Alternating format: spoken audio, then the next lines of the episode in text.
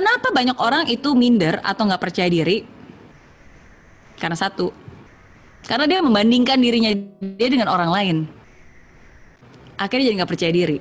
Kayak sekarang nih, misalnya Anda udah wah confident confident, tapi terus Anda ya biasa lah ya, kadang-kadang kan suka punya kebiasaan ngestalkin orang, lihat wah kayaknya kok dia lebih jago ya jualannya, wah kayaknya ini lebih jago misalnya terus dan akhirnya merasa ah, apalah aku gitu kan baru mulai ngomong masih belepotan dan akhirnya ketika kita mengcompare diri kita dengan orang lain itu membuat kita jadi nggak percaya diri gitu. Ketika kita mengcompare pencapaian kita dengan orang lain, akhirnya membuat kita down. Ketika kita mengcompare kemampuan berbicara kita dengan orang lain, akhirnya membuat kita down gitu. Jadi paling penting menurut saya adalah never ever compare yourself with other people gitu. Karena ketika Anda membandingkan dengan orang lain, when you compare yourself with others, you get bitter.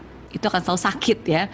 Tapi when you compare with yourself, you get better Oke, okay? nah percaya, percaya deh, bener, bener denger kata-kata saya. Oke, okay? Anda itu luar biasa.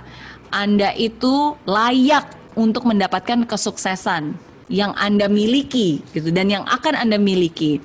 And you are really nobody until you treat yourself as somebody. Anda itu bukan siapa-siapa sampai Anda bisa menghargai diri Anda bahwa Anda adalah sosok yang luar biasa. Baru orang lain bisa menghargai Anda.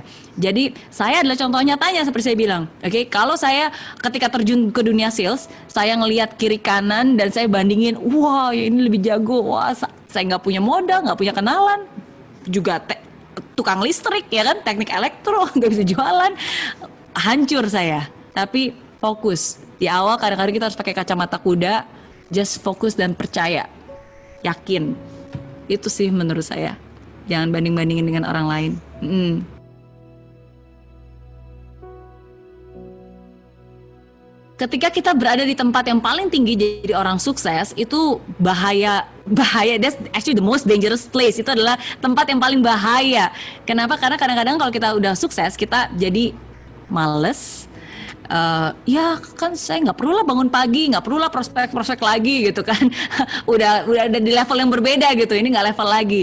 Ketika kita sudah sukses kita merasa nggak perlu belajar lagi udah paling tahu gitu kan. Dan dan itu adalah awal dari kehancuran. Jadi untuk bisa punya banyak ide dan banyak semangat itu uh, kita harus punya kerendahan hati untuk terus mau belajar. Saya belajar dari dari siapa pun juga, dari dari banyak hal ya. Kayak tadi maksudnya dari uh, dari Burina aja tadi saya juga belajar kan bahwa sesuatu yang kosong itu wah akan hancur. Bener nggak? Pakai botol bisa hancur. Tapi kalau ada yang isinya bisa jadi uh, kuat tangguh.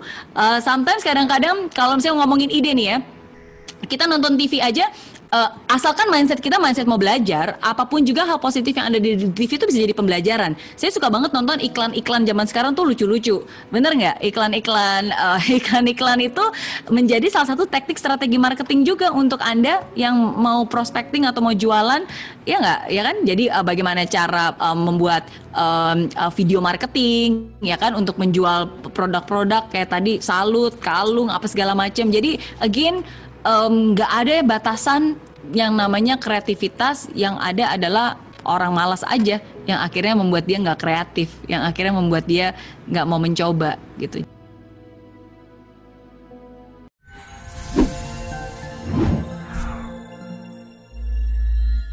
Di aplikasi Mary Riana tersedia lengkap video-video YouTube terbaru saya, artikel yang up to date, post inspirasi, koleksi merchandise, workshop dan seminar yang bisa kamu dapatkan free dan download sekarang juga gratis.